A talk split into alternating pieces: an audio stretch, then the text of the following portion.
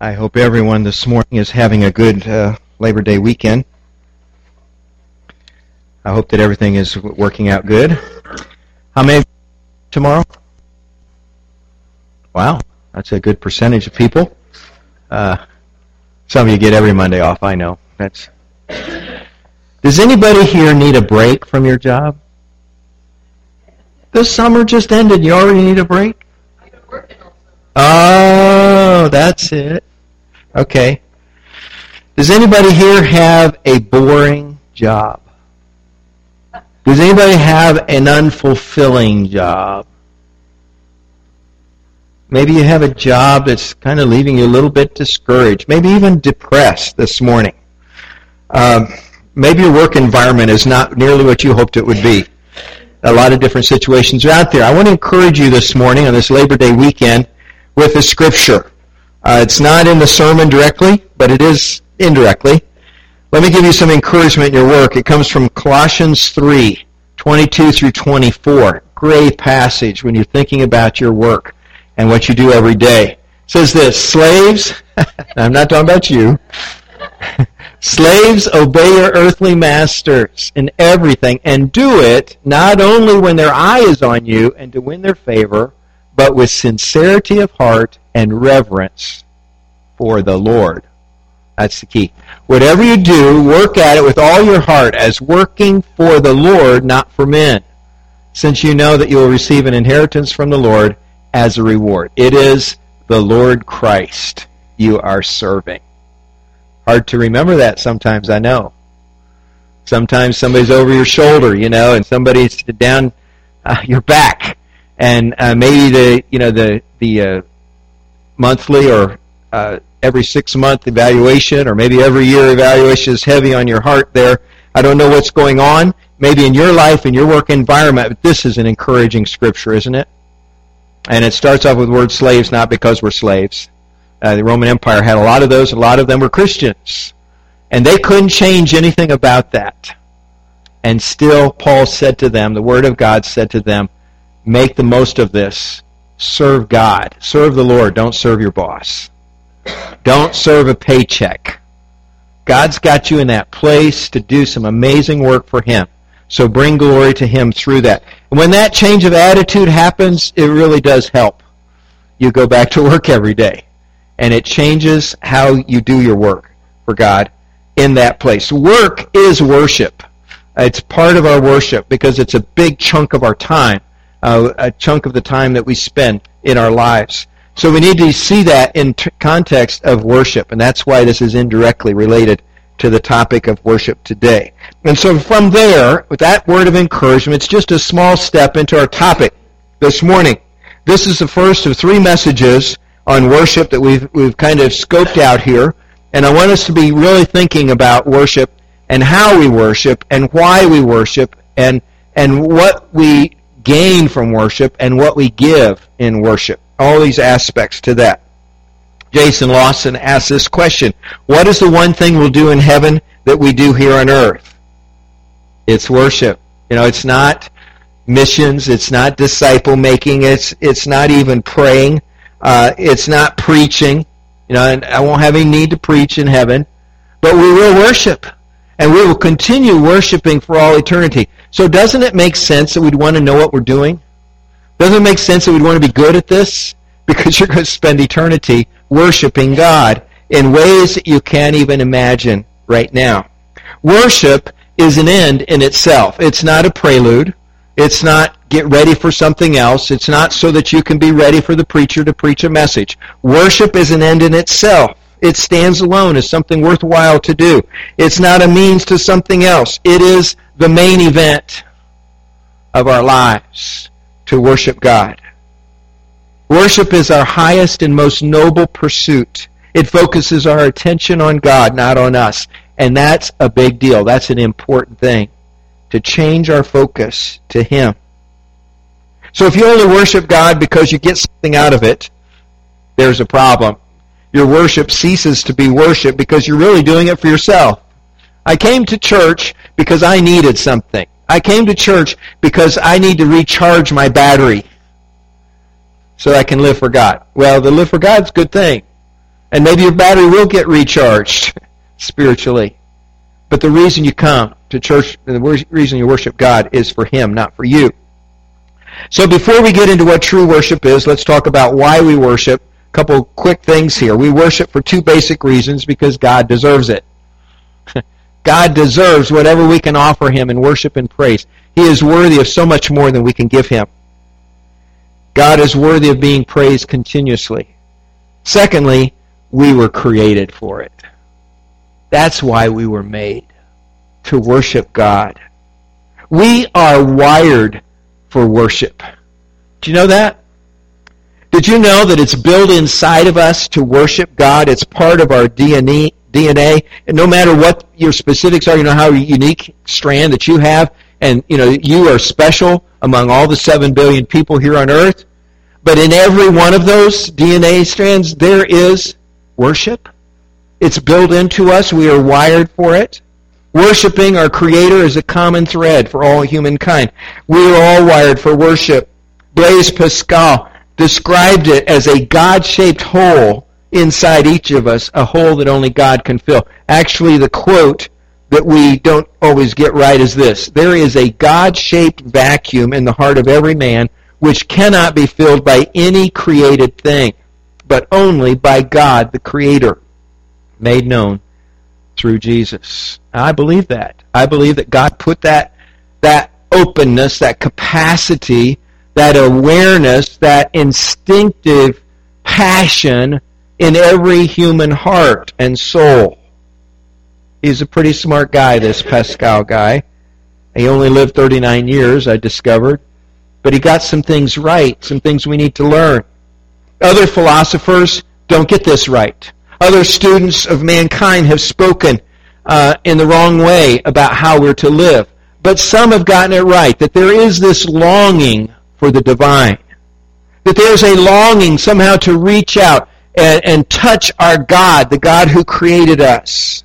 And even though we may never find God, some people Many people still spend their whole lives looking for something, looking for something more than they've discovered up to that point, and something that they've not experienced before this time. They look for something to fill this vacuum that God has put inside of them, a vacuum that only He can fill. Some people deny this longing. They say there's no there's no hole, there's no vacuum there. There's nothing inside of us. It's just us. Uh, it's only us. We're merely the result of a cosmic accident, maybe a big bang somewhere, sometime. And so what we see today is just the, you know, how things have, have evolved to this point. These people tend to be cynical about life, I've noticed. They may be pure hedonists, that is, you know, seeking every pleasure they can have, every sensual thing that they can possibly do, but never satisfied, no matter what they try, always coming up empty on the other side of that pursuit. Or maybe uh, they tend to be fatalists. You know, everything's bad, everything's negative, everything's going to end poorly. Resigned to the fact that there will be a lot of sadness in their lives, and then at the end, nothing. That's it. When you die, you die, and it's over.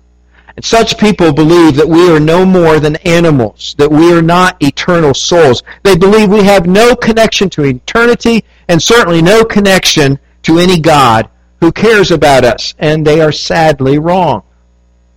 For the Bible, God's Word, describes to us that God is in our lives, and the worship gene, the, the worship DNA is built into us. We are wired for worship. Romans 1.18 is instructive. It tells us that people who think that there is not such a thing are suppressing the truth, is what it says. They know the truth, but they don't want to admit it. Look at Romans 1, 18 through 20. The wrath of God is being revealed from heaven against all the godlessness and wickedness of men who suppress the truth by their wickedness. Since what may be known about God is plain to them, because God has made it plain to them. For since the creation of the world, God's invisible qualities, His eternal power and divine nature have been clearly seen, being understood from what has been made, so that men are without excuse. They are suppressing the truth. Why do they suppress the truth? Well, I'm not sure, but I suspect there's some pride in there somewhere. There's some pride that says, I know better than everyone else. I don't have to answer to anyone else. I can do my own thing, and nobody else can question what I want to think or believe or do. The pride of many causes them to want to live however they want to live without having to answer to the one who made them. And so in their own minds, they become their own gods. And there is no one higher, no one to be accountable to. I want you to know this morning, first, before we get any further into this theme, is that we are wired to worship God. That's how we're made. And when we miss that, we're missing a big part of how God made us. Psalm 19 tells us that all of creation was made by God to give praise to Him. It says, the heavens themselves declare the glory of God. The skies proclaim the work of His hands. Other Psalms, you know, talk about the, the wonders of creation and how even the sun and the moon and the stars praise God. Perhaps you remember when Jesus was entering Jerusalem on the day that we call Palm Sunday. And uh, the Pharisees came against him and said, Why are these people, you know, shouting and singing praise to you? You need to tell them to be quiet. And Jesus said, I'll tell you the truth. If they get quiet, what's going to happen? The stones will cry out. Nobody's going to stop me from being praised on this day, he was saying. There are many people who choose not to praise God. Let's be honest about that. There is, however, coming a day when all of us will praise God. Philippians 2, 10 through 12 tells us that. That there will be a day, on the day that the Lord comes, when every knee will bow before him and every tongue will confess that Jesus Christ is Lord. On that day, some of us will joyfully praise Him for what He's done and the salvation that He's given us, the freedom that we have in Christ from sin and, and death and hell. But others will praise Him only because they must. Only because the truth is finally out that Jesus is Lord. And they will be on their knees before Him as condemned sinners, bound for eternal punishment because they never, never believed if we do not find a way to feel or express our worship, since we're wired this way, we are denying a fundamental part of our very being.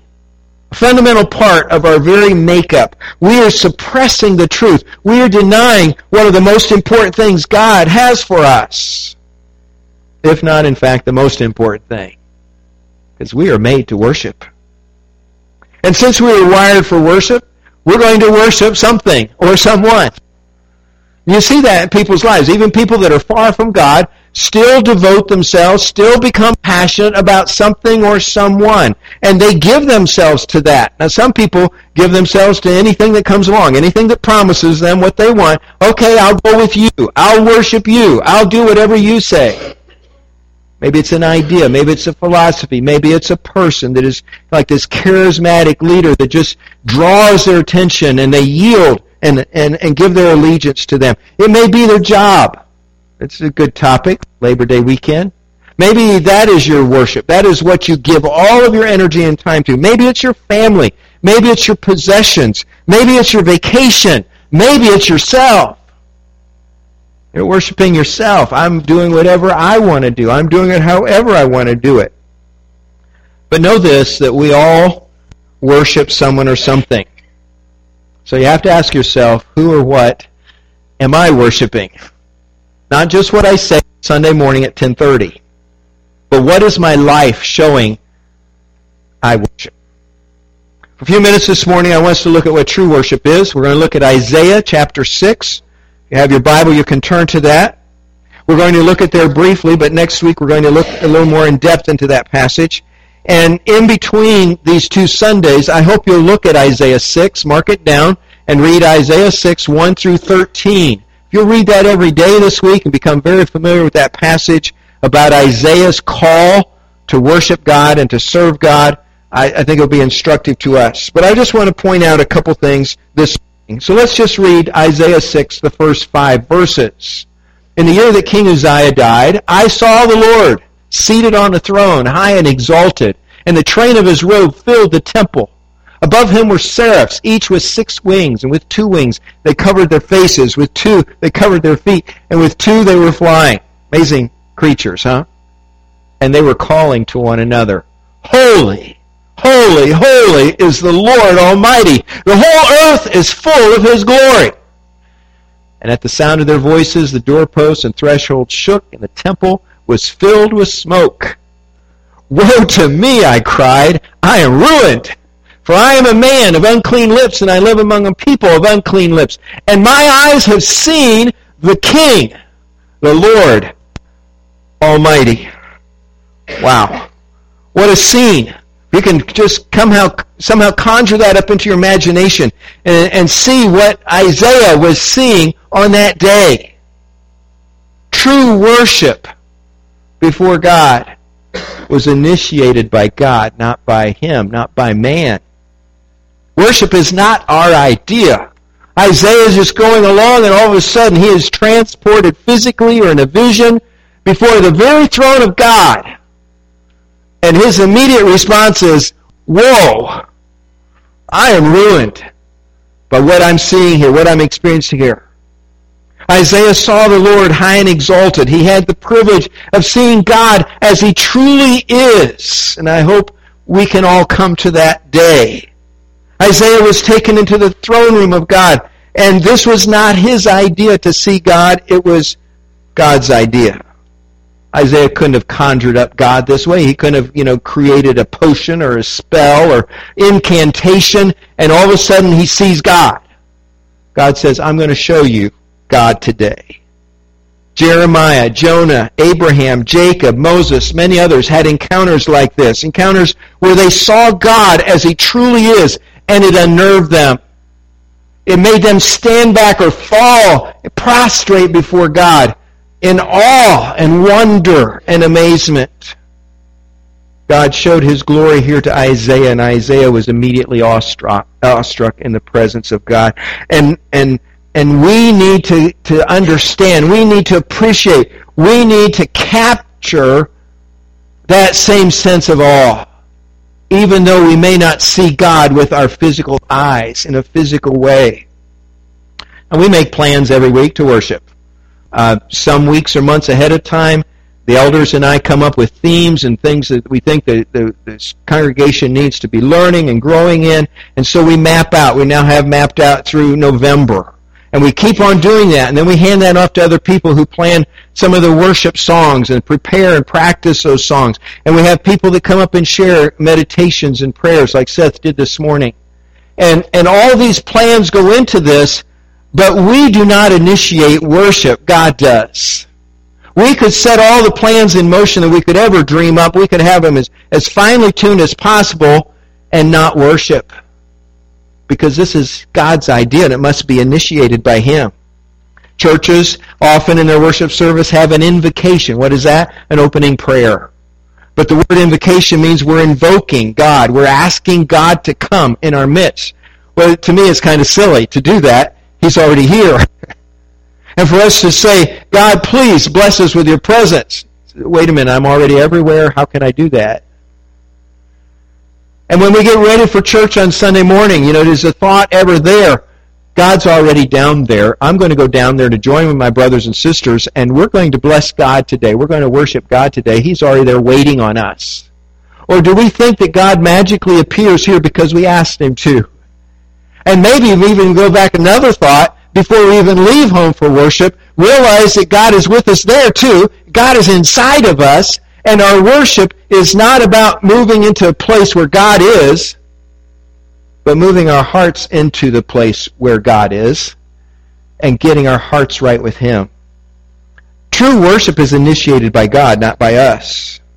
It is something that we cannot initiate. And for us to truly experience worship, we must be drawn into God's presence emotionally, spiritually, uh, you know, in, in our spirit, in our heart, and become aware that He wants and deserves our praise.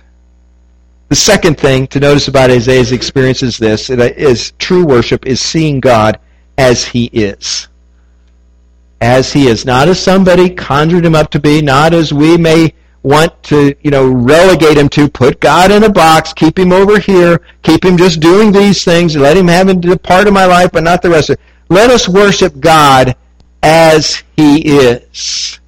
And when Isaiah is drawn into the throne room of God and he sees these marvelous creatures flying around crying out praise, holiness to God, and, and he sees the train of God's robe filling the temple and the glory of God and, and whatever else that scene unfolded in his eyes was, he just falls back. Woe is me, I am ruined. the only response you could possibly give when he sees God as he is, I am ruined here because no one's supposed to see God and I have seen the King. I have seen the Lord Almighty. Coming to church is not about recharging your battery so you can survive another week as a Christian. It's not about you at all. It's about Him and His greatness. And the worship that we do here together is a, is a privilege. And it's about recognizing and worshiping the God who created us and who sustains all things. We come for Him. And we come to give Him praise, thanksgiving, and gratitude. Do you ever think about who it is we are worshiping and why? You ever stop to think about that? I want you to think about that. Do we really realize why we are worshiping? Do we even think about why we come? Because I think some of the reasons we come are, are not good ideas. They're not good reasons. We want to show up, and impress somebody else. We want to see somebody else. We want to mark off, uh, you know, this little mark on a checklist somewhere in our mind that, yeah, I did that. I'm okay with God in, uh, another week. You know, just a lot of false things that drive us to go to church or to be part of worship, or maybe even you know join in some kind of private worship at home and be part of that. Maybe some false ideas are there. The only real reason is to be there is to, because God initiated it and God wants to be seen as He really is. Now, scientists know the vastness of our universe. Even atheist scientists are impressed. You know, and, and reports keep coming about about how universe is growing, expanding at a rate faster than we could possibly keep up with. We don't even have machinery. We don't have telescopes that will see out to the end of it. We don't know where the end of our universe is. And so all these things are there. But there's such an order, even to the, the creation that we can get our hands on, that scientists are impressed. One atheist scientist said, if there is a personal God, as the Christians say, who spoke this universe into being, then there is a certain respect and reverence and worship and wonder and dread that would have to come through when they talk about Him, when they worship Him. What is this guy saying? Is That's what should happen. But I don't see Christians talking that way. I don't see Christians acting that way. They talk about this wonderful God who made everything, that, that created them, and then they act like it's no big deal. In fact, Charles Misner, a scientist who specialized in general relativity theory, knew Albert Einstein, and he knew about his skepticism about the church, about Christianity. He said this, the design of the universe is very magnificent and shouldn't be taken for granted. In fact, I believe this is why Einstein had so little use for organized religion, although he strikes me as a basically very religious man. He must have looked at what Christians said about God and felt they were blaspheming. Strong word. He had seen much more majesty than they had ever imagined, and they were just not talking about the real thing. My guess is that he simply felt that religions he'd run across did not have proper respect for the author of this universe. Maybe before we begin, we need to go back and pick up what we missed. Maybe we spout off a lot of words about God and our praise of God and what a wonderful, majestic, powerful God He is, but they're kind of empty words because we've never really come to grips with who God is and why we have a privilege to worship Him rather than it becoming some kind of a duty or chore. What must our worship service look like to people who come through those doors for the first time? What will people say if we could quiz them afterwards? Do you think people worship today? Do you think God was honored today? Was God revered here today? Will they say, those people love Jesus. Those people know Jesus. Those people praise his name as their king. Or is it plain to them that we're not very excited to be here? That is sobering, isn't it? for a worshiper to come into the presence of God with other worshipers, and they have the most glum look on their face. They look like somebody just shot their dog, took away their job, they've lost their car on the way here, and it's horrible what their life is. And this is what they bring before Almighty God. Let's go to Hebrews 10. Hebrews 10, first part of Hebrews 10 is talking about Christ's sacrifice given once for all. Talks about how Christ came and he changed everything. Um, and we won't go into all of that. But the point of Hebrews 10, the writer is saying that Jesus changed everything top to bottom, side to side. We had one way of worshiping God. We had one way of trying to honor God and live for God and now it is totally changed, totally better. Through his perfect sacrifice on the cross, Jesus has given us direct access to God. Jesus opened up a new and greater level of worship for every believer. Therefore, we have a new opportunity in Christ to worship God as no one has ever been allowed to worship him before. That's what the writer of Hebrews is saying. And in Hebrews 10, 19, he says there, Therefore, brothers, since we have confidence to enter the most holy place by the blood of Jesus, by a new and living way opened up for us through the curtain, that is his body. And since we have a great priest over the house of God, let us draw near to God with a sincere heart and full assurance of faith, having our hearts sprinkled to cleanse us from a guilty conscience, and having our bodies washed with pure water. Let us hold unswervingly to the hope we profess, for he who promised is faithful. And let us consider how we may spur one another on toward love and good deeds. Let us not give up meeting together, as some are in the habit of doing, but let us encourage one another, and all the more as you see the day approaching. We have in Jesus Christ a new and living way of worship. It's not the old way of sacrifices and you spend all your money, you give all your animals, and you, you devote all these things that mean something to you, and you hope that something comes from that.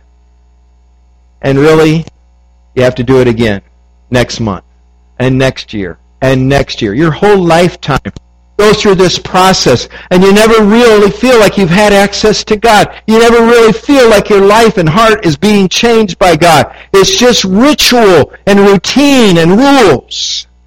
But in Christ, there is a new and living way to worship God. And we have through Christ, Hebrews says, direct access to the most holy place, the Holy of Holies. Now, in their scheme in the Old Testament, one guy, the, the high priest, got to go in there once a year. And Jesus has torn the curtain. He has opened the curtain so that every believer has direct access to God and to the Holy of Holies and to come before His mercy seat and to pray and to, to praise anytime we want to. By the very blood of Jesus, we are ushered into the throne room of God Himself, just as Isaiah was. What a privilege.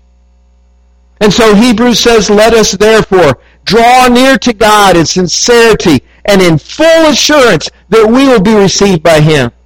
Let us hold unswervingly to our hope let us spur one another on toward greater love and good deeds done in the name of Christ. And let us not forsake meeting together, but rather encourage each other while there is still time to do that.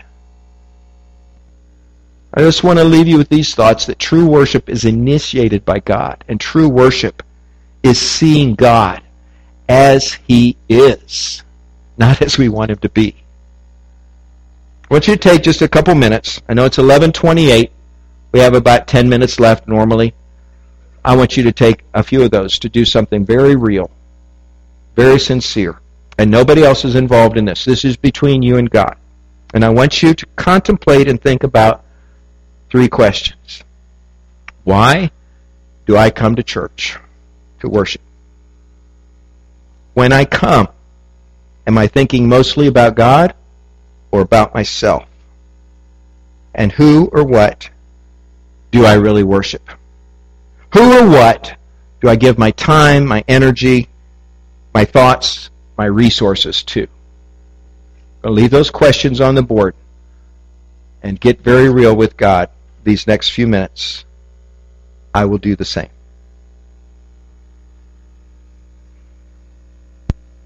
I hope you've been very sincere and genuine. Maybe you need to spend some more time doing that at home. It is a terrible thing to miss who God is. It's a terrible thing not to know your Creator. It's a horrible thing to live on your own, thinking that you're God or something false is God. But when you know the true God, it opens up a new and living way to live. That is my prayer for each of us. Let's pray. Father, thank you that your word is so clear on this, uh, so direct, and that our Lord Jesus has opened up to us a new and living way, a direct access to you, your very throne. We pray that uh, our worship will change that our attitude will change, that our awareness will change, that our capacity for worship will change. And I ask for your blessing upon each of us as we open our hearts and spirits to you, that you would work. You would do your mighty work in us. Lord, for my brothers and sisters here, may have uh, gone to church for many years, have received a strong challenge today to look at things differently. Don't let them off the hook, Lord. Keep it there. Keep it there. Just kind of digging in to our souls until we get this right. That's my prayer in Jesus' name. Amen. We're going to sing one final song today. Hope you'll share it